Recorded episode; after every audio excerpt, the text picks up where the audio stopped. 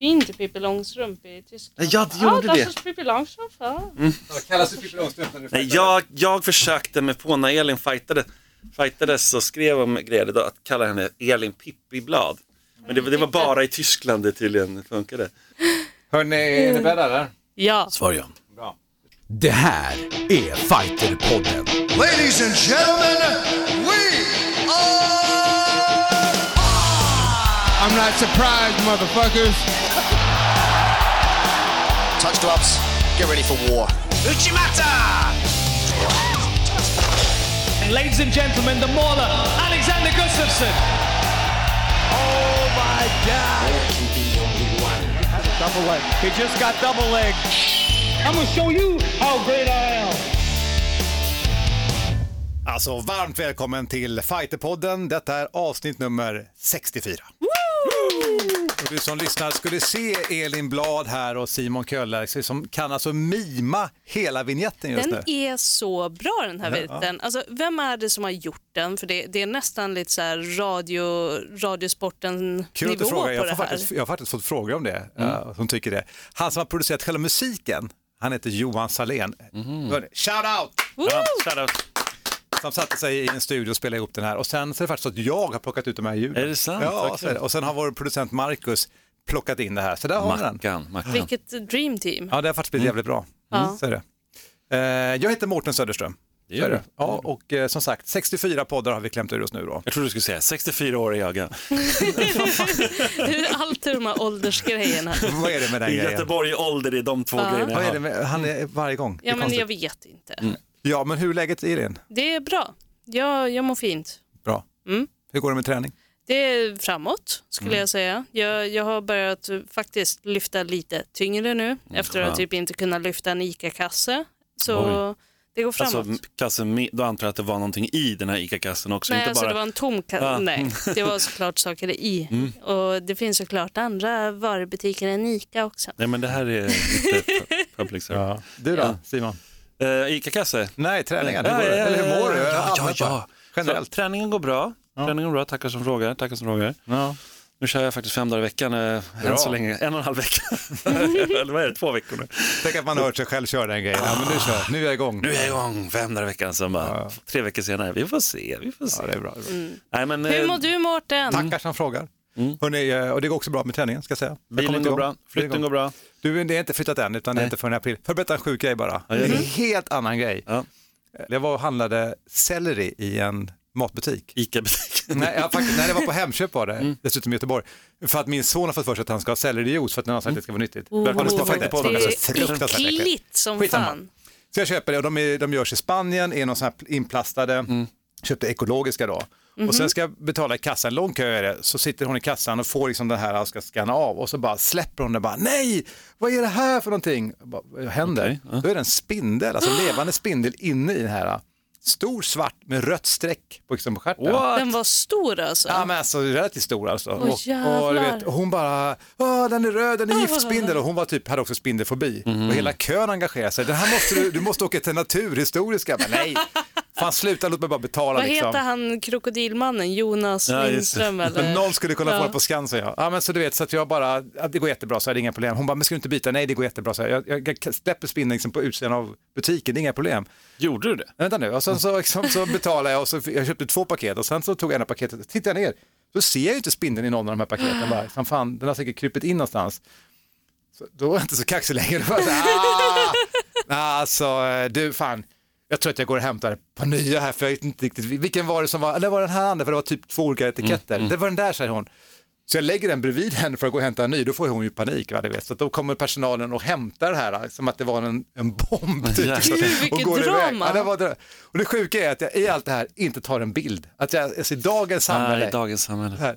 Men jag gick hem och googlade och precis den spindeln och då står det att sådana kommer ibland och den är faktiskt inte jättegiftig men den är rejält giftig eh, och de finns i Spanien. Och det här är ju då för att det här också är ekologisk. Just det. Så att den hade säkert ett bo där inne, vi vill inte höra detaljerna här. så. Men det, det är klart så. Vilken Jo. story va? Vilken Verkligen. Men visst var jag fascinerande först berättelse. iskall och sen var jag Rafflande. inte alls jävla iskall när jag kom på. Ja, det är stora vändningar, det är mycket dramaturgi här. Jag vet inte, jag kom in på Jag det här. hade ju tappat det om jag hade stått och hållit i en selleri som det var en stor svart spindel i. Eller hur? Ja. Det är obehagligt. Nej, men jag hade ju typ kastat den som att det var någonting som brann. Som en molotov. Men tack vare min kampsportsträning, där tog jag tillbaka oss. Där är vi tillbaka på Ja. den. Just det. Kampsportsträning kunde hantera det. Nej men det var spännande att, eh, som sagt, obehagligt. Eh, då är det så att den här podden idag tänkte jag vi ska prata såklart om kampsportsnyheter. Det är ganska mycket som har hänt och händer. Ja, ganska mycket.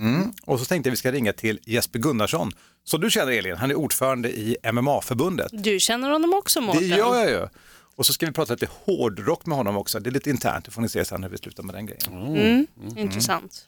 Eh, men jag tänker lite grann inför, eh, ja men hur året som har varit, det är ju, är ju SM snart i amatör-MMA. Just det. Och hur det här året nu som kommer, eh, apropå att det går lite rykten om olika arrangörer. Som Ja, absolut, de alla möjliga. Ja, men att prata om ligan också som är Precis. relativt unik i sitt slag. Att eh, det finns så mycket möjlighet för amatörer att tävla. Exakt. Amatörligan. Så där har ni det, dagens podd. Men nu gör vi så här.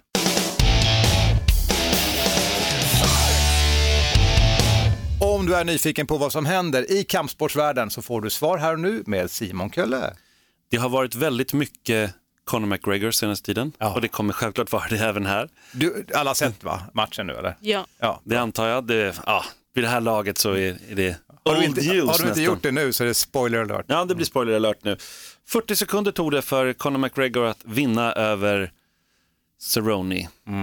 Cowboy. Mm, Och precis. det var ju det vi trodde och det var det vi sa. Ja. Eh, och jag hade en teori att inte han har hakan kvar. Det ska jag inte Det säga. fick du väl relativt rätt i. Ja, alltså, eh, du vet, det roliga var att jag tyckte han fick tillräckligt stryk för att de skulle bryta, men det har varit spekulation om att det var en läggmatch. ja, nej, men jag tror... Alltså, Jag- jag vet inte vad kommer man det? ska säga Var kommer det ens ifrån? det. Alltså? Han fick en rejäl propp, en spark i huvudet och slag i ansiktet och han hade ju en stor svullnad. Hur kan det ens bli att, att det var en läggmatch? Det måste ju bara vara att du är så vansinnigt besviken på Mm. att matchen gick så fort. Mm. Och att du betalt 500 spänn om man nu har gjort det på någon pay per view Så det var det du var besviken på, men du kan ju inte tycka att det där var, alltså han fick ju stryk, slut, färdigt.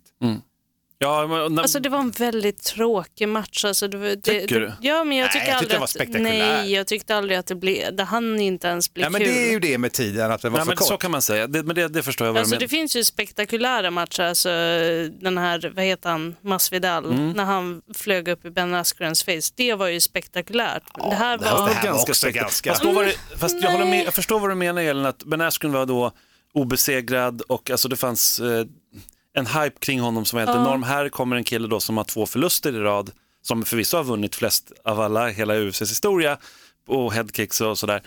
Men eh, det, det blir inte Det riktigt samma hann sak. aldrig hända någonting. Nej, det hann aldrig hända Fast hur någonting. länge han var borta, var det två år? McGregor? Ett och ett halvt år. Ja, Ja, jag det tycker- var, han vann väl senast 2016 tror jag. Ja, han fick den frågan bland annat i en av, en av Men vadå två förluster? Vadå, det- Khabib och vad har han för två Nej, förluster? inte Connor utan eh, Donald Cowboy Cerrone kom Jaha, från två jag förluster. pratade om eh, Connor nu. Och, och Connor fick lite, folk lägger upp någon sorts narrativ där om- kring, ja, eh, vill lägga in boxningsmatchen och så här. Så att, men, men han, han kommer från en förlust i alla fall, gör han ju. Sen vann han ju innan det, Connor. Så att, eh, och nu har han en vinst, så han vinner lite varannan. Men eh, alla vill ju nu möta Conor McGregor. Ja, ja. Det är ju liksom grejen och Floyd Mayweather Jr har ju gått ut med en poster redan. Den är postern är redan klar. Manny Pacquiao, boxaren, eh, som kommer från tre raka segrar. Han är i boxning då och börjar bli gammal, även han. Mayweather är rätt gammal, citationstecken då gammal i, för att vara idrottsman. Och eh, ja, de, de gör, han har också gjort en poster. Fast det är det här med McGregor, alltså det är de här två lägren som är. Jag tycker att det är bra för sporten. Mm. Men det är också de som tycker att han ett är en fullständig skitstövel. Nu har han uppträtt, han har uppträtt otroligt civiliserat måste man säga. Absolut, det gjorde han. Han har ju stor respekt för Donald. Så är det. Och han är inte så gammal, McGregor, man glömmer nej, nej. det. Alltså, det killen är ju ung liksom. Men i fortfarande, här- vi hade ändå en podd där vi hela podden diskuterade den boxningsmatchen där jag sa så här, fan han kanske ändå har en chans. Jag inser sen så här, att jag är totalt dum i huvudet. Hur kan en kille som har noll boxningskarriär bakom sig, alltså professionell, möter världens bästa boxare och ändå står jag och säger i den här podden, fan han kanske skulle kunna ta honom. Nej, men Connor-effekten. Då var det ju verkligen ute och cykla. Ja men det var jag, men det är också effekten av att jag trodde så mycket på hypen. Eh, och det, jag var ju inte ensam om det, en del var ju så här, ja fan han skulle kanske kunna Ja, liksom. Folk förlorade ju pengar för att de bettade på honom. Ja, så... men det, min poäng med det bara det är ju att det är ett tecken på, inte för att jag, för jag ska inte lyfta upp det, men det är mer bara att den effekten McGregor har, att han kan lyckas bygga den hypen, Mm. det är ett jävla fenomen. Ja, det är ett fenomen. Men också om man tar bort de stora boxningshandskarna och tar små MMA-handskarna så är det plötsligt mycket jämnare säkert mellan eh, Jo, Mayweather då, då, och Conor. pratar vi, då pratar vi om en helt annan setting. Ultimate Och då, boxing. Ja. Absolut, såklart är det ju så. Så det, det är lite sådär. Men eh, om vi fortsätter hålla oss kvar lite på Conor. Det var ju så här, han sa ju innan att han skulle tjäna 80 miljoner dollar på den här matchen. Det känns orimligt idag. Alltså, det, det kändes orimligt redan när han sa det. Det var lite så här önsketänkande skulle jag tänka mig. Men var kom det ifrån då? Han, han ville själv, det? Han själv sa det. Att han kommer tjäna 80 miljoner dollar på den här matchen. Eh, och det kräver ju då att man säljer väldigt mycket pay-per-views, för han får ju en katt såklart i pay-per-view. Har du koll på det, hur många de sålde då? Ja, alltså de har inte kommit ut med det exakt. De, de säger att det är två miljoner och, och det är otroligt många sälj av pay-per-views för att vara en match där han inte har någon som, illvilja mot motståndaren eller någonting. Så det är Conor-effekten. Man tänker att den som är mest någonsin inom MMA, det var ju den när han mötte Khabib och den var ju 2,4 miljoner. Eh, och, och så pass ändå. ja, precis. Och sen, men den absolut största var ju den när han mötte Floyd Mayweather, den var väl uppe i nästan 5 miljoner. Så Det är galet. var Det är en helt helt annan publik det är en helt, också. ja, men det, precis. Men oavsett, det är pay-per-view. Det var det är sant. två, två stycken scener kan man säga, två stycken communities där i den matchen. Men i alla fall, närmare två miljoner i alla fall. Och sen, han fick tre miljoner dollar för att eh, gå matchen. Lite drygt tre Vad miljoner ska de dollar. här 80 komma ifrån då? Ja, men då ska det vara hans katt då. Om man tänker att det kostar mellan 50 dollar till 65 dollar, alltså 50 dollar kostar det inte utan med Sverige då. Ah, jag ska inte dra det för långt det här kalkylerandet, men eh, då, då skulle det innebära, det räknade ut på vägen hit, att han skulle då fått 62 procent av revenuen, 62 procent av varje. Och det Känns tror jag orimligt. inte att UFC släpper 62 procent till honom.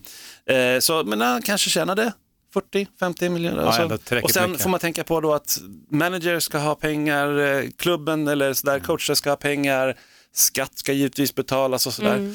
Fast det, sett i perspektiv, det är lite sjukt. Ja. Nu är dollarn låg såklart. Liksom, alltså, är Är den så låg? Ja, hyfsat. sådär. Ja. Mm. Ja, men så här, säg att du får 50 miljoner. Det, det är ändå 400 miljoner kronor. Ja, ja, det är Mm. bisarrt. Jag har sett att du får en halv miljard för att göra det enkelt. Liksom. Så här, Det låter, hur många exempel har vi där du går upp och gör en match och så är det en halv miljard? Alltså, det är ganska få exempel. Du Ja. får inte de pengarna, men om de skulle få 50 miljoner dollar, det är ändå mycket pengar. Alltså. Ja, all, alla gånger så har han ju säkert fått ut då efter skatt och allting så här, när det väl betalas. Ja, men det är så är det. Så kommer han ju säkert få ut i alla fall en 30 miljoner dollar eller någonting. Mm. Det är tillräckligt mycket för att köpa några fula Louis Vuitton-kostymer och hälla, hälla ut whisky på random ställen. Eller den här kostymen har där texten, där mösset är en text där det står fuck you. Ja. Den, den var ju faktiskt ganska Den är rolig. häftig. Får jag bara fråga, har Ja. vi någon koll på hur det gick med pay-per-viewn i Sverige? För det där är ju Nej, fortfarande nej de, går, de går inte ut med det alls. Och det, nej, det, det, det, Viaplay går inte ut med det. Alltså där måste vi luska killar och tjejer. Alltså, jag, jag tror att de har gjort en riktig fadäs på den grejen. Alltså, nu säger de att, att inte de kan vi- välja, men alltså, Ja, det verkar ju som att Viaplay ändå, alltså, att de försöker, inte bara i Sverige utan det, det har jag ju sett lite på sociala medier, att de, de, gör lite, de gör studio i Danmark, de gör studio i Norge, de har studio i Sverige. Det verkar ju som att de pushar en del pengar i det här men jag tror precis som du säger Mårten att det, det är förmodligen en buy down att, att tro att man ska kunna bibehålla de tittarsiffrorna med på den här en sån pay-per-view plus den retention-avgiften som är Ja. väldigt hög. Jag är intresserad också hur mycket illegal streaming har gått upp här. För det, det, var Ja. väldigt, det var många som skrev det i, i kommentarer till Viaplay. Så, ah, gå in på den här, tipsade om olika sajter och olika grejer. ja, men jag håller med om det. Men jag tänker Mm. på att just den här galan var liksom nästan ännu mer omotiverad. Alltså vår, vår vän som aldrig är här längre, Hans Wiklund, Mm. Du vet, för han ville bara se McGregor-matchen, det var en han var intresserad av. Han bara, 500 spänn för den skiten. Liksom. Det var Mm. hans uppfattning. Det är inte så roligt, det är, det är för mycket pengar för en gala som inte lyfter upp till det. Mm.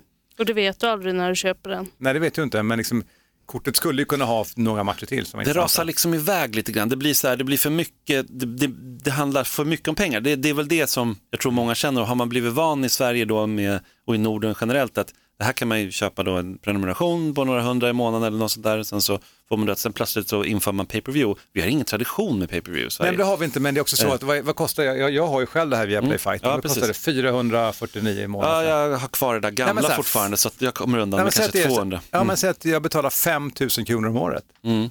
Plus att jag ska lägga pay-per-view. Varje gång det är en stor gala. Det Det blir, det, men- Så är det tio galor om Ja, men- året så och- då är du ju uppe i Och ni vet ju själva, sen på det, nu är jag sig i fel bransch, jag har väldigt mycket abonnemang, men ändå. Sen kanske du har Netflix och så har du en HBO, alltså, vi lägger väldigt mycket pengar på det här nu. Ja, och man kan ju möta det på lite olika sätt. Men jag, men jag kan tänka mig att det också är svårt gentemot USA. Jag tror att det de har ställt kravet. Ja, men ni ska göra på det här sättet, då får ni behålla det.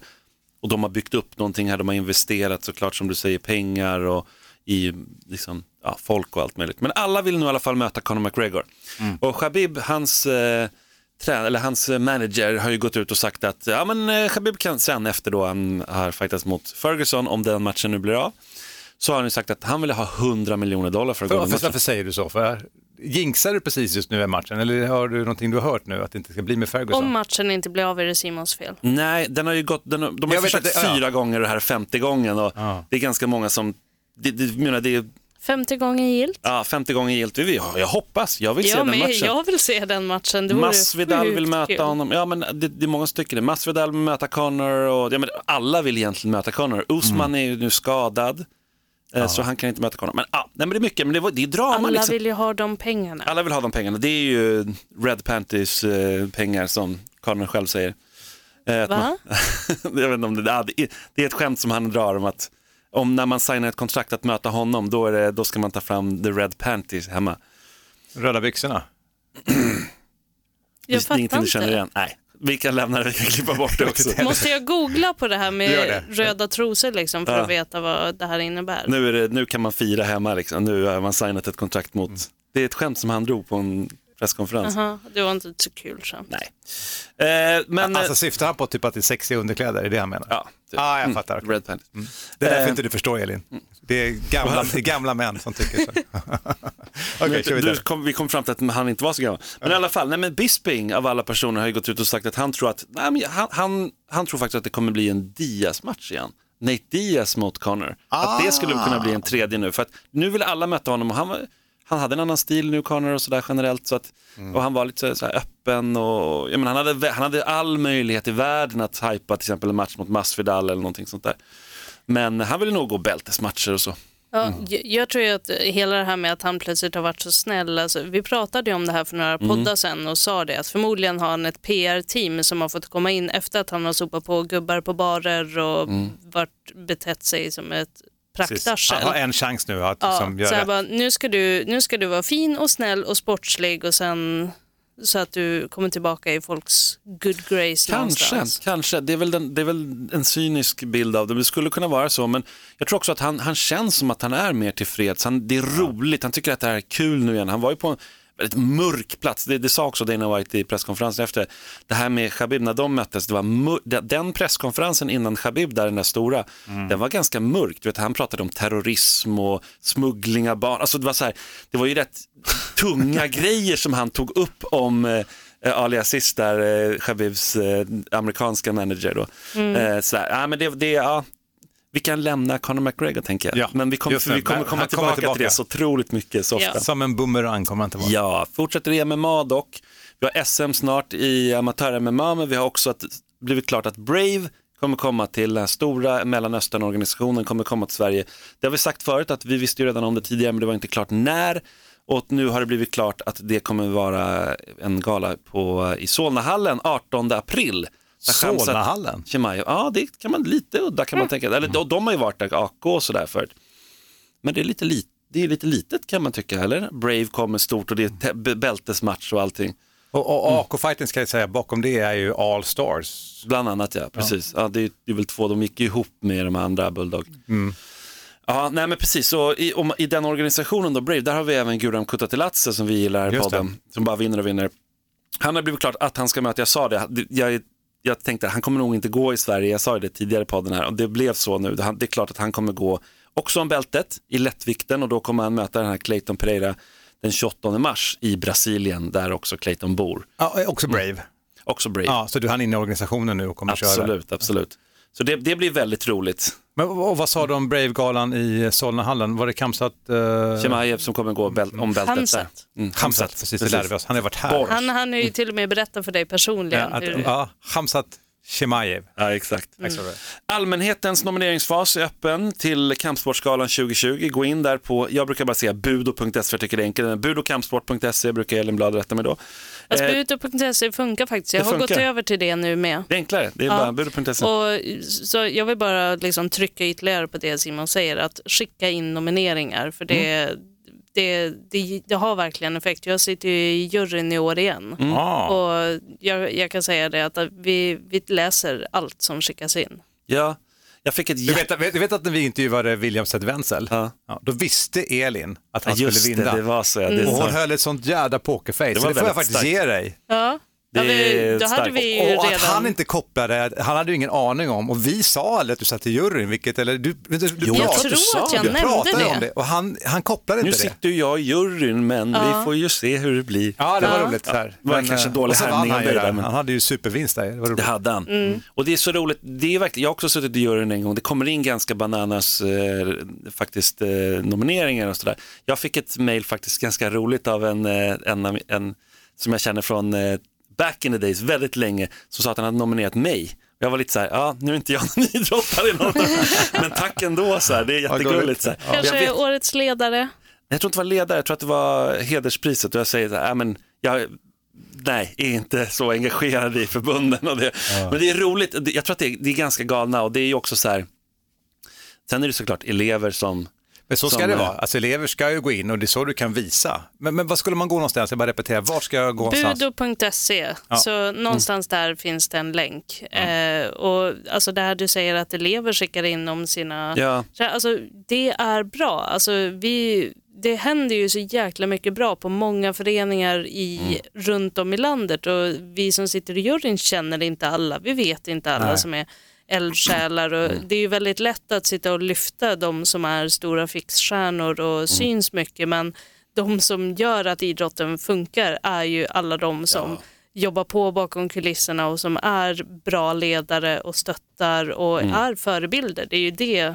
Det är Verkligen. superviktigt och vi känner inte alla. Så, Gå in och rösta helt enkelt. gör, Ja. det, gör det verkligen. Och jag tycker en uppmaning då Elin, om du sitter i juryn och sådär, att, lyft gärna det från eh, mig eller om du tycker, tycker som mig då att man ska kunna också nominera och ge Jack Hermansson pris fast han är i Norge, tillhör en norsk klubb. Han är svensk, men eh, han tillhör ju då en norsk klubb. Så tidigare så har vi, fakt- ja, för jag lyfte det när jag satt i ja, juryn. vi då var har det så här, suttit och jiddrat med det där fram och men det tillbaka. går väl att lyfta i styrelsen och bara bestämma tänker jag. Det, Så att om ni vill ha hjälp med det, Elin, så bara kan du ja, kalla men in mig han är vår största stjärna just Ja, nu. Herregud, ge hon människan pris för in i helvete. Ja. Ja, nu blir jag upprörd. Nej, jag skojar bara. Eh, Curtis Blades kommer gå eh, huvudmatchen här. Han är ju 12-2-1 i rekord. De möter Junior Dos Santos. Vi är fortfarande kvar i MMA och fortfarande UFC då. då.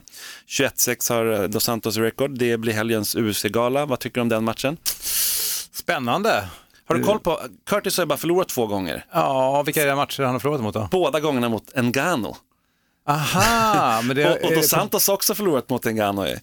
Så att de, de delar ju det där, förluster mot honom. Men, eh, Men alltså, eh, Do- Dos Santos är ju ganska allround numera. ja, verkligen. Från början var han bara striker. Men, Precis. Ja, nej, men det, det, det är faktiskt en rolig match. Jag vet, att, jag vet inte om ni har spelat UFC-spelet någon gång, då är Curtis. Blades helt galet bra i det spelet faktiskt. Ja, för att inte tala om Verdum som är helt fantastisk. Mm. Nåväl, tillbaka till nyheterna. Eh, för svensk del så eh, är ju galan intressant med tanke på Lina Länsberg som kommer gå match där. Ah. Så det, ska bli rätt, det har vi Mm. pratat om förut, men nu är det ju nu här i helgen, så det är väldigt kul. Hon kommer möta Sarah McMahon. Sarah McMahon är ju rankad L10, är hon rankad, nu Mm. försökte ta det här i huvudet. Ja, det är hon, och Lina Länsberg är rankad 11. Så att det, det, hon, Det kan ett bli steg. ett pin, Exakt. pinnsteg upp. Och Sarah McMahon, hon är ju mest känd för att hon är gammal OS-brottare eh, för USA. Eh, oj, oj, nu blev jag osäker, eller Kanada. Skitsamma, Nord, Nord, Nordamerika. Hon i alla fall, eh, det- men det var länge sedan. Alltså hon, hon tog brons senast hon var med i något större brottningssammanhang och det var 2007. Så hon har ju verkligen varit med länge och 2004 så tog hon sitt silver där som de alltid hypar henne kring. Att hon är ju silvermedaljör i brottnings-VM, ja 2004. Det börjar bli rätt länge sedan nu. Ja, Det är det. 16 år. Ja men verkligen, 11-5 har hon en record, hon har gått 5-5 i UFC. Hon är ändå rankad över Lina Länsberg och Lina Länsberg har vunnit två matcher nu i rad. Tonja Evinger, såklart som supernamn. Eh, och sen då eh, Chiasson, då, Macy Chiasson som eh, också var högre rankad än henne. Så Ja, att, men eh, Lina är ju, hon Ja, har hon, ju... är, hon, är, hon är on fire. Det är någonting där med eh, gröten som eh, Akira tror jag serverar henne. Alltså det, är, det är väldigt intressant och det är inget Men det är också Det, så... det, det låter som att du menar att, Nej, hon, nej, nej. att han har stoppat någonting i Absolut inte. Nej, nej, men, absolut han, inte. men jag tror att, som sagt, när vi pratade med Akira, som alltså är hennes kille och tränare, Hamid heter han också. Ja. exakt. Eh, Så, så sa han själv att hon har aldrig varit bättre. Hon är, och det som när man ser henne nu, hon är nog i det här, hon har sitt fönster nu. Det här Ja. är ju hennes, hennes prime. Och eh, hon kan gå ganska långt nu, hur långt hon kan gå kan jag inte svara på. Men, Nej, hon, det- men det, är nu, det, det är nu det händer. Det gäller att smida nu. Liksom. Alltså, så- så hon, hon kommer trampa nu, hon kanske kan ha något kliv bakåt, liksom, alltså någon förlust, kliva lite mer. Men det är nu det händer, jag ska säga de närmsta två åren, liksom. 24 månader nu, det är nu det händer för Lina. Spännande. Ja, det är väldigt, väldigt kul att följa. För just när det går så bra för någon är det så roligt. Det var som när jakten gick som bäst för honom. Han går fortfarande bra för honom, men det är häftigt. En till grej och det är ju att just nu pågår ju BI, EM i BI i Lissabon i Portugal. 5 000 deltagare, Mårten. Där ligger Wow. ni i lä. Ja, där ligger både Nordic och Swedish Ja, i du som lyssnar nu, alltså det är den ständiga diskussionen, vilken av tävlingarna, Swedish Open i Stenungsund eller Nordic Open här i Nacka som har flest utövare. Nu är det alltså så att eh, han hade ju helt rätt då, Rickard rätt att med är några- några. med några få personer. Men jag, jag har varit där också och kollat på European i Lissabon, det är ju helt otroligt alltså. Det är ofta i Lissabon, eller? Nej, nej, jag har varit där jag har varit en gång bara. Jag var där faktiskt med Rickard Karlenborn för övrigt Okej, okej. och Martin Jansson, way back. Eh, när Martin tävlade och tittade på matcher. Eh, så att, eh, då är jag ju hela stan, alltså var du än går så är det ju brottaröron. Det är ganska roligt. Det är flipflops, brottaröron och... Och sen så ska, det, går du ner, ska de festa någonstans i hamnområdena sådär. Det var, det var, en tok, det var en tokig tid. Ja, Jag kan tänka mig det. 5 000 BI-spelare i samma stad. Det är spännande. Men det är häftigt, det är jättekul och det är, vi kommer ju såklart återkomma till det, för det pågår ju just nu, det har precis börjat när vi spelar in det här. Så att, det får vi såklart återkomma till.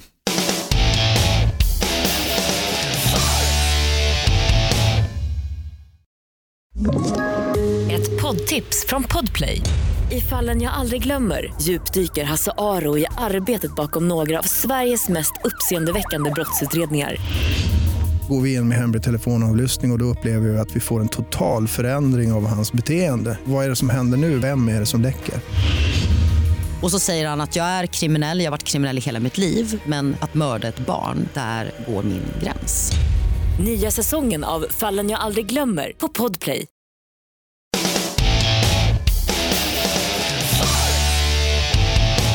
Men du Elin och Simon, apropå EM i BJJ. Hans Wiklund, hur är läget? Ja, det är bra tack. Alltså vi undrar för du inte är podden längre. Varför är jag inte podden längre, Mårten? Alltså för du hinner inte, men vi står faktiskt i den studion där du numera är på Rockklassiker och sänder.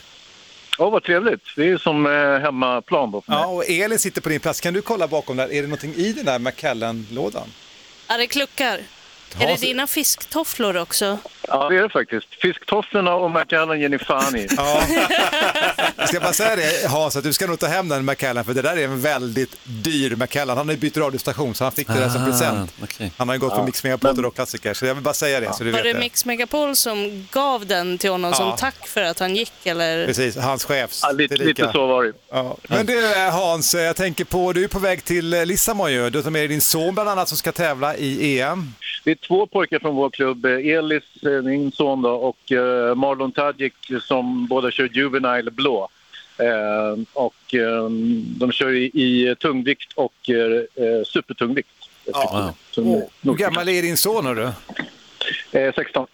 Han kommer möta... Och supertungvikt. Wow. Ja, det är tufft. Ja. Ah, det är ingen fara. Han är van vid tjockisen. Ja, det är det va?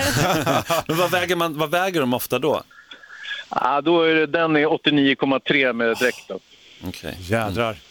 Och sen är det ju massa av eh, polarna på din klubb, Prana Jujutsu. Det är ju, alltså, på damsidan är väl kanske de som eh, ligger bäst till för medaljer och det är ju Elina Moestam och Martina Gramelius. Eh, i, ja, en liten tjej och en eh, tyngre tjej och de är ju brunbälte båda två. Så det, är väl, det är väl de som jag tror har störst medaljchanser. Men sen så är det ju några andra från vår klubb också, Prana Jujutsu. Det är ju Max Lindblad, eh, Emma Domran, eh, Jemil Karahan. Ehm, bland andra, de som är i alla fall med i landslaget. Sen finns det ju en massa andra som tävlar också som inte är uttagna så att säga.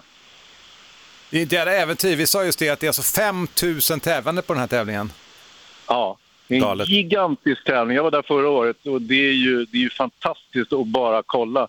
Eh, sista dagen så är ju svartbältena och eh, svartbälten öppen klass och då är det ju full fräs på läktaren. Det är ju, det är ett enormt fint idrottsevenemang måste jag säga. För, så som kampsport, det är ju bara liksom UFC och sånt där som, som jag tycker liksom, eh, gör något liknande intryck. Den här tävlingen växer ju också som jag förstår det och återkommande hela tiden, vilket är häftigt. Det kallas ju för Europeans, men det är ju inget EM på det sättet utan det är ju väldigt mycket, de bästa brassarna och de bästa amerikanerna är, är på plats också. Jag tänker på sån kille som Max hos er som är svartbälte, Max Lindblad där. Mm. De bästa i världen är det där verkligen, verkligen de bästa i världen. Det måste vara spännande att åka dit. Ja, det är det ju. Ehm, Det är ju grejen med Max att han han går ju middleweight eh, svart då, och då, då kommer han ju... Risken är att han kommer få möta Tommy Langåker igen. Nej, sant. nemesis som han brukar, brukar torska mot. Eh, De är ju väldigt jämna men Tommy liksom lyckas ju alltid dra det längre strået där. Så att, eh, vi får hoppas att Max slipper möta Tommy. Gör han det så kommer han kunna gå ganska långt tror jag. Ja, häftigt. Du, eh, vi får rapport efter då när du har kommit hem. Nästa podd, hur det har gått Hans. Ja, precis. Jag försöker hålla er lite uppdaterade på eh, vad som, vad som händer. Det är ju som sagt det är ganska många svenskar nere och kör. Så att, eh, ja, jag- hoppas det kommer gå bra. Blir det ett litet svensk community nere i Lissabon också där svenskarna hänger med varandra? Absolut. Jag brukar ta ut grabbarna på en väldigt fin eh, hummer och skaldjursrestaurang i, eh, i Lissabon på, på söndagskvällen eh, när allt tävlande är klart. Så Ja, det är det bra. ser jag kanske mest fram emot.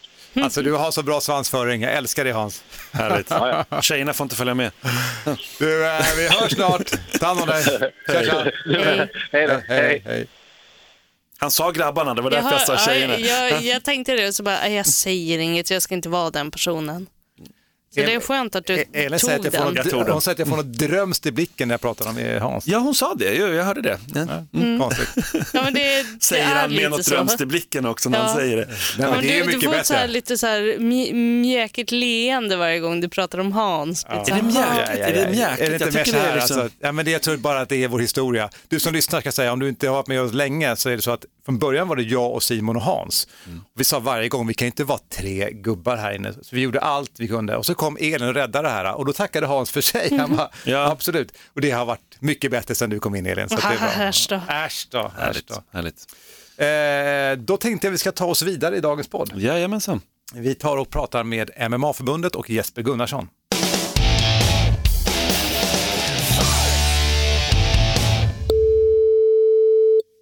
Ja, Jesper. Jesper, detta är Fighterpodden med Elin, Mårten och Simon. Tjena! Hallå, hallå. Jesper, vi tänkte stämma av lite grann med dig, eh, lite hur det var förra året, men framförallt det här året kanske när det gäller eh, svensk MMA. Och jag tänkte börja med amatör-MMA-scenen. Hur var förra året tycker du? Eh, Den var bra. Vi arrangerar ju, förbundet arrangerar tillsammans med en mängd föreningar MMA-ligan varje år. Eh, man kan väl säga att den kulminerar nu till helgen med SM 2019. Det är lite konstigt att det är 2020 men det är SM för 2019 som av- avgörs nu till helgen. Och då är det ju så att man har tävlat i den här ligan och samlat rankingpoäng och så kan man kvalificera sig för SM då, som körs över två dagar nu till helgen i, Göteborg just då. Hur många är det som kommer tävla i SM? Ja, det är väl mer eller mindre fulla viktklasser. Jag tror eh, att det kommer gå ungefär eh, 25 matcher per dag.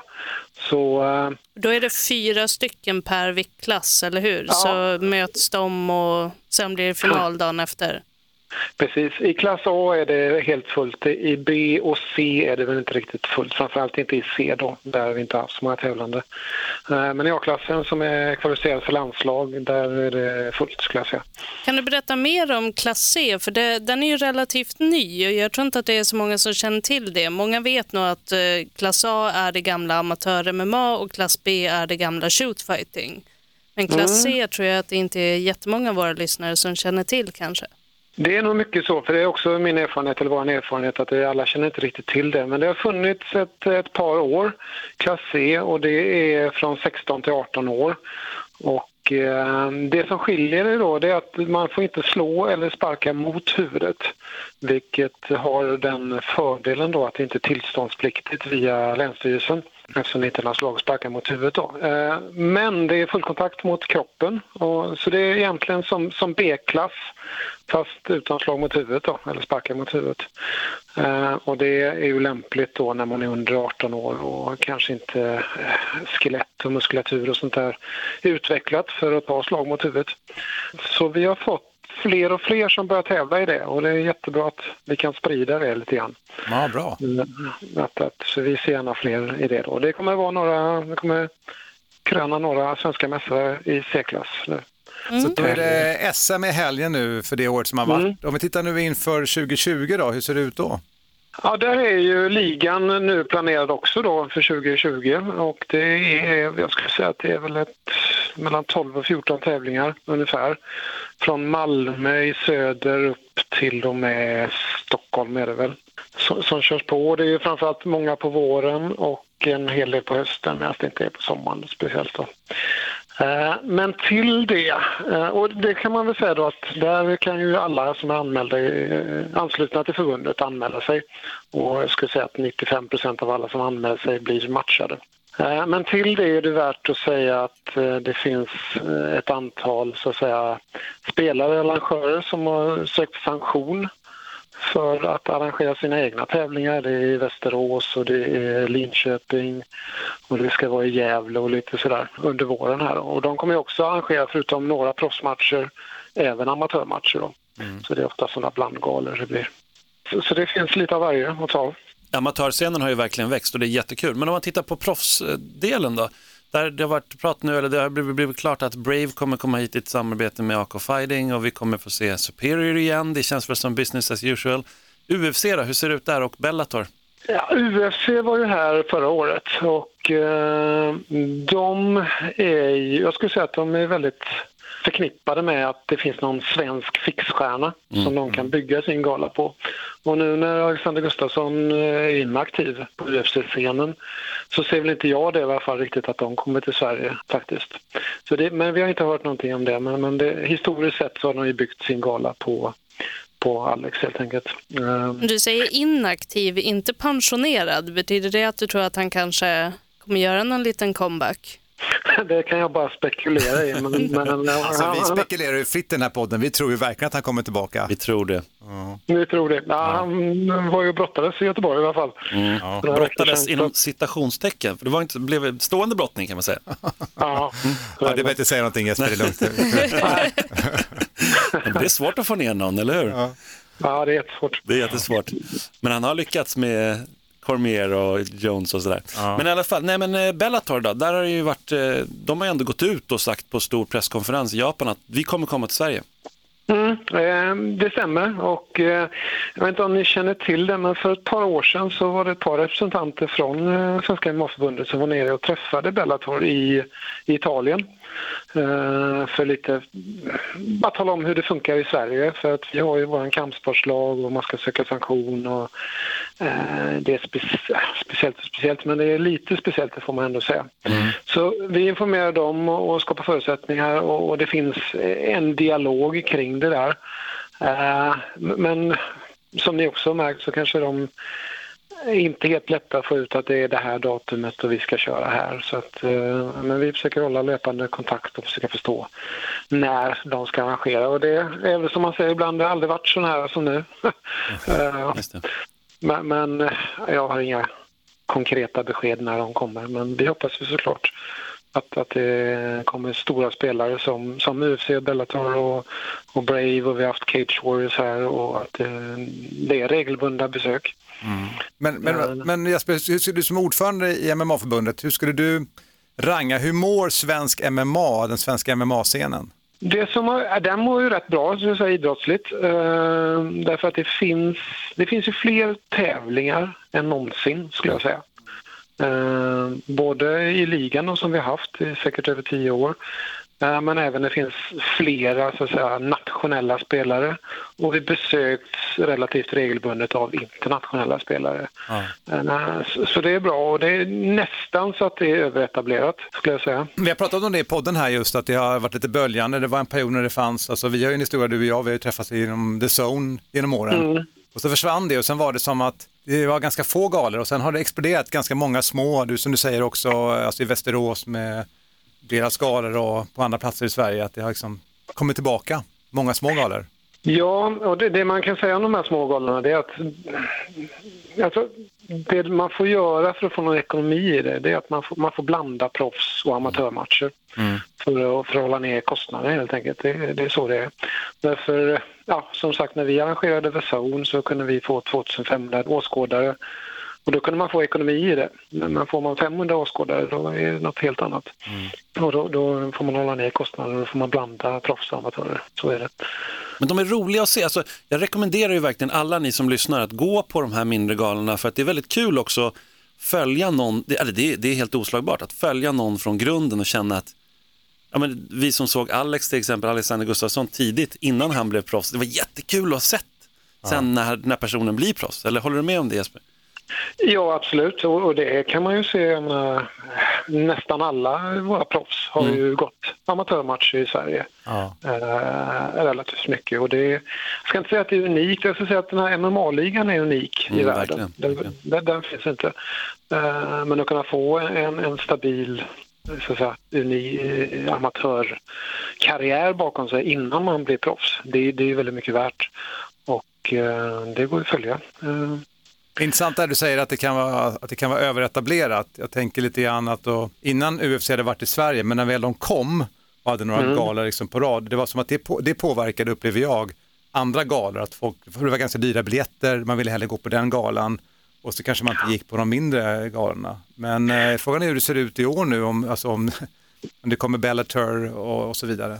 Man får väl se, men jag, jag håller med om det att det blev när UFC kom 2012 första gången så, så efter det så blev det tufft för de inhemska spelarna. För nu hade UFC varit här och man har sett det och då blev det, vad ska man säga, li- lite B att gå på, på, på, på en svensk gala. Ja. Som, och innan fanns inte det och då, då var det bra liksom. Så att, eh, Min hobbyanalys av det är ju att eh, n- några av de här galorna som det sen gick ganska dåligt för när UFC hade kommit och etablerat sig som den största spelaren är att de försökte arbeta på varumärket att vara störst i X, störst i Europa eller vad det nu kan vara istället för att som flera av de här galorna som växer nu, till exempel i Västerås och de mindre lokala galorna, att de, de har etablerat sig i mellanskiktet istället för att försöka kompita med UFC. Jag tror att det är bra att man fyller upp mellansegmentet istället för att alla ska försöka vara störst. Ja, det håller jag med om. Men samtidigt är det så här att, att alla galor, inklusive UFC som jag pratade om, måste ha en, en lokal förankring. I UFCs fall så, jag pratar med Axel Gustafsson, han är svensk. Eh, tittar man på vadå, Västeråsgalan som kommer så är det såklart att de har massa västeråsare som, som går match och det drar publik. Eh, så det är hela tiden den här lokala anknytningen. Hittar man en stark sån och man har liksom en, en hotspot på något sätt med, med bra utövare, då, då kan man bygga någonting. Uh, utan det så blir det jättesvårt, skulle jag säga. Alltså måste de också byggas någonstans ifrån och det är det som är grundprincipen. ju. Alltså du måste ju ha galor och arrangemang för att du ska kunna få ett record och sen sakta säkert liksom bygga upp. Och det känns ju som att vi har många kommande fighters, som att det är liksom ett nytt varv nu. Alltså vilka är våra framtida Alexander Gustafsson? Ja, så är det ju. Och, någonting som vi inte har nämnt här är ju såklart vårt MMA-landslag. Ja, eh, just som, det. Som eh, skördar framgångar trots, eh, man ska säga, nu har ju ryssarna kommit in. Och de, är- de, Fan. Jäkla de, ryssarna. är, ja, de, de är ju professionella liksom, eh, på sitt sätt då, eftersom de blir, deras, eh, så att säga, de blir betalda liksom, av, av ryska förbundet och de tränar heltid. Det blir väldigt svårt eh, tyvärr då. Att, att, men, men, eh, Men förklara det, jag hänger inte med riktigt. Alltså, Det är lite mer idrottsfabrik i Ja, det är så. Ryssland. Men är det för att de har en sambo-bakgrund liksom i sin kultur eller vad är det som gör att de... Ja, det, dels är det väl att de har den här brottarkulturen, liksom. Eh, så är det. Men sen om jag förstår saken rätt så, så blir de eh, så att säga avlönade av sitt förbund att vara idrottare liksom, och, och kan på det sättet ha idrotten som, som yrke. Och, och, och, som såklart våra amatörer inte kan. Då. Det är klart att man kan komma en bit med sponsorer men som yrke har man inte. Men det är, är en kultur där också, men de, det som du sa, brottningen, de, har- de har ju det inom brottning också, men de får inte be, speciellt mycket betalt att vara brottare i Sverige idag. Sponsorer Nej. kanske på sin höjd. Men där får man ju betalt och det får man i många länder egentligen. Det är, där är nästan Sverige och Norden lite unikt, att man inte får betalt om man är judoka till exempel på hög nivå. Får man ju betalt om man är i Kanada till exempel. Ja, det är helt rätt så. Och det kanske är lite grann att, att den svenska modellen att det ska vara ideellt eh, mångt och mycket och man gör det här på sin fritid. Och ska man konkurrera om VM-medaljer så och ha den inställningen så är det tufft. Eh, nu ska det också sägas att vi lyckats. Sverige var ändå tre, andra eller tredje nation på, på senaste Just det. VM. Just det, det är bra. Så, ja, det är väldigt bra. Eh, Inget guld dock, vi ville ha guld. Ja. Man, Nej, det blev guld, det blev man guld vande sig ju lite vid Bianca. det här guldregnet som kom i Nej, men det blir, jag, hade varje fel, jag har fel, ju. det var ju Men det guld. var ju Ja, det var ju guld. Du Besan Mahmoudi och Bianca Ja, Antman. Bianca, ja, precis. Inget guld på här sidan. Nej, guld. Så var det. det är måste Simon lite som har fel fokus. Ja, jag har fel fokus. Ja. Ja, det Sorry, det- förlåt. Ja, jag måste det ha rätt i det det handlar om. Det vet eh, Jesper, det är vår historia. Nej, jag skojar bara. ja. Ja, Men eh, hur ser du det på klubbnivå? Är det fler utövare av MMA på klubbnivå i Sverige än förra året till exempel? Ja, faktum är att vi har fått rätt mycket på det senaste mm, ansökningar till förbundet från nya klubbar. Och vi hade faktiskt en sån här så kallad certifieringsutbildning i eh, december i samband med fitnessfestivalen som utbildningskommittén arrangerar. Och det är att man, man behöver utbilda en instruktör, det behöver man för att komma med i förbundet. Men jag tror att vi har fått säkert en 6, 7, 8 ansökningar efter det då. Eh, Så vi ska under 2020 försöka utveckla utbildningsverksamheten då, så att det finns både så att säga, grundkurser och lite mer avancerade. Då. Eh, Och det är ju en av förbundets uppgifter att arrangera utbildningar. Liksom. Både för jätteviktigt. instru- instruktörer och, och, och domare. Verkligen. Men avslutningsvis då, vi, det har ju varit lite illegala galor som vi pratade om framförallt förra året. Där spelar ju MMA-förbundet en otroligt viktig roll att kunna stå emot det och, och liksom anmäla säkert och, och visa Ja. på hur man ska göra. Hur har det gått där? Kan du ge oss en uppdatering? Hur, hur gick det? För det, har ju varit, det var ju några illegala galor i Malmö och på andra ställen. I Halmstad. Ja, Halmstad också. Mm. Malmö och Halmstad var väl de två eh, så att säga, stora. Eh, vi, vi uppmärksammade på den i Malmö och den polisanmälde vi eh, till polisen. Då. Och sen ska jag väl säga att, att den processen är inte alls transparent för en, en anmälare. Vi har anmält eh, och vi vet egentligen inte mycket mer än att vi har gjort det. Och det är ju först när en åklagare tar upp det här, eller om en åklagare tar upp det här till åtal, då kan ju vi så att säga bli involverade. Men mig veterligen så har det inte lett till åtal ännu då. I den andra galan som var i Halmstad eh, så hade vi, eller efter Malmö-galan där, eller eventet, så kontaktade vi Länsstyrelsen. För det är ju Länsstyrelsen och kampsportsdelegationen, det är ju de som ger ut tillstånd eh, för kampsportslagen. Eh, och det är egentligen de som ska anmäla eh, eller, att någon har brutit mot den här lagen.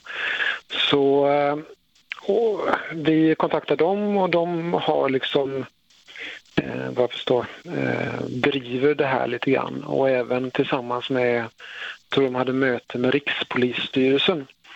För det visar sig eh, lite grann när man går och anmäler sån här, för jag stegade in på polisstationen i Göteborg och sa att jag ville anmäla ett brott mot kampsportslagen. Och då tittade de lite på mig, jaha, finns det en sån lag? Det var ju samma där i Halmstad. Då, det var ju någon lokal tidning som intervjuade den lokala polisen som bara, ah, vi Mm. visste inte att man inte fick göra så här så vi måste uppenbarligen lära oss lite. Precis, Elin. Och det är väl lite grann har varit det att, att polisen måste vara medvetna om att det här, nu är det någon som bryter lagen där. Så att, Just det. Så å ena sidan är det ju bra då att det här har inte varit så många lagbrott så att mm, det har inte varit aktuellt för polisen att känna till det.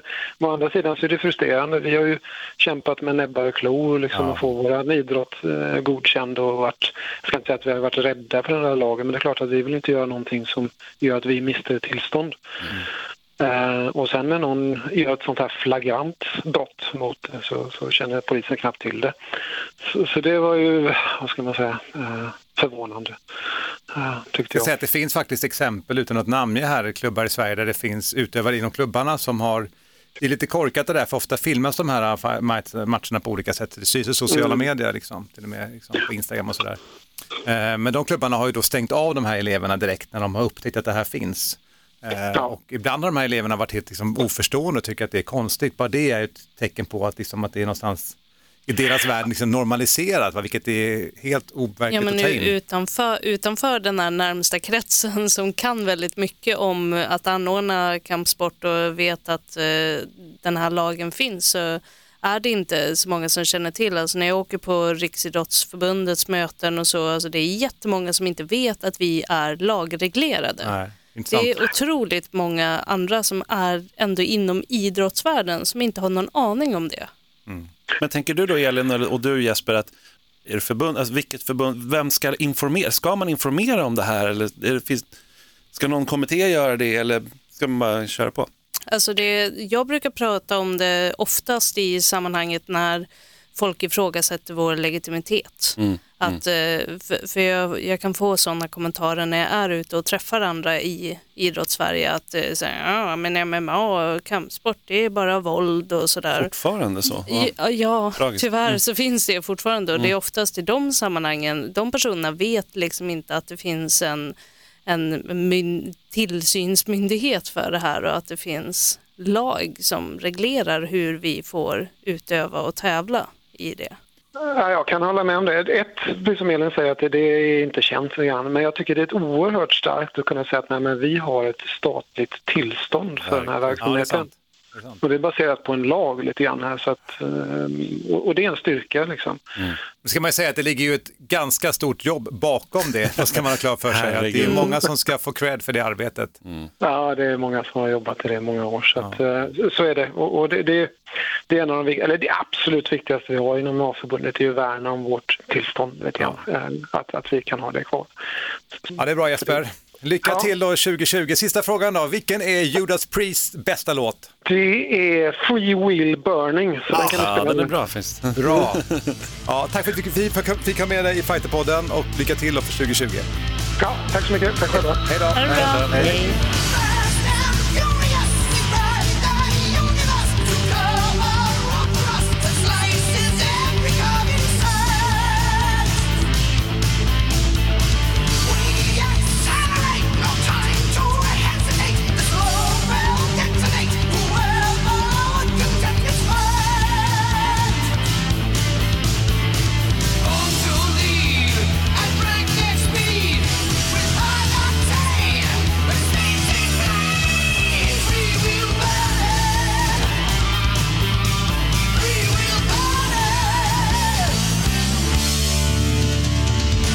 Inte ofta man hör Free Will Burning med Jonas Priest i Fighterpodden, men där kom den. Det var för att eh, Jesper Gunnarsson sa att det var den bästa låten med Judas. Mm. Och man kan se i dina ögon där att du gillar det också. Exakt så är det. Exakt så är det. Ja.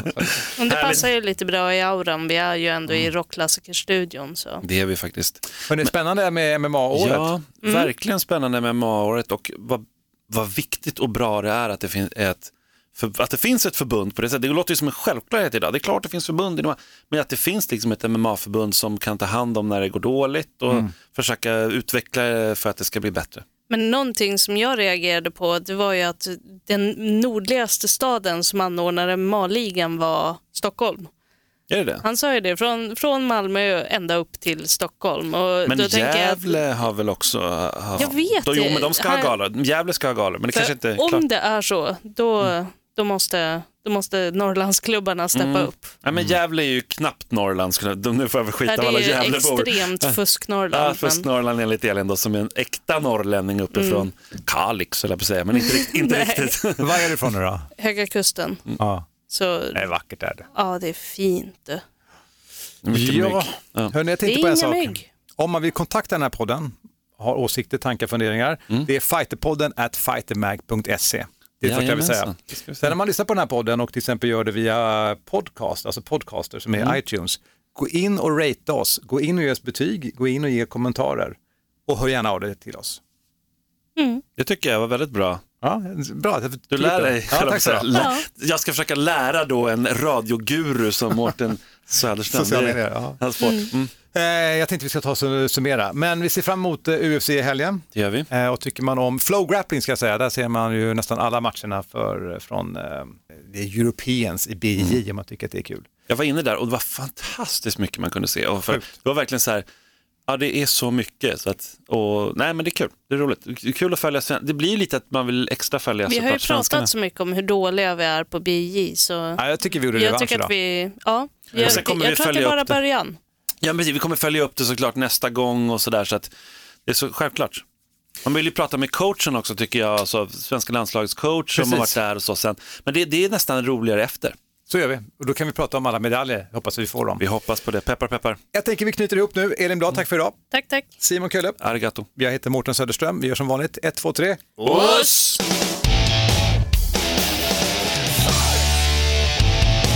Fighterpodden produceras av Suba Media för Radio Play.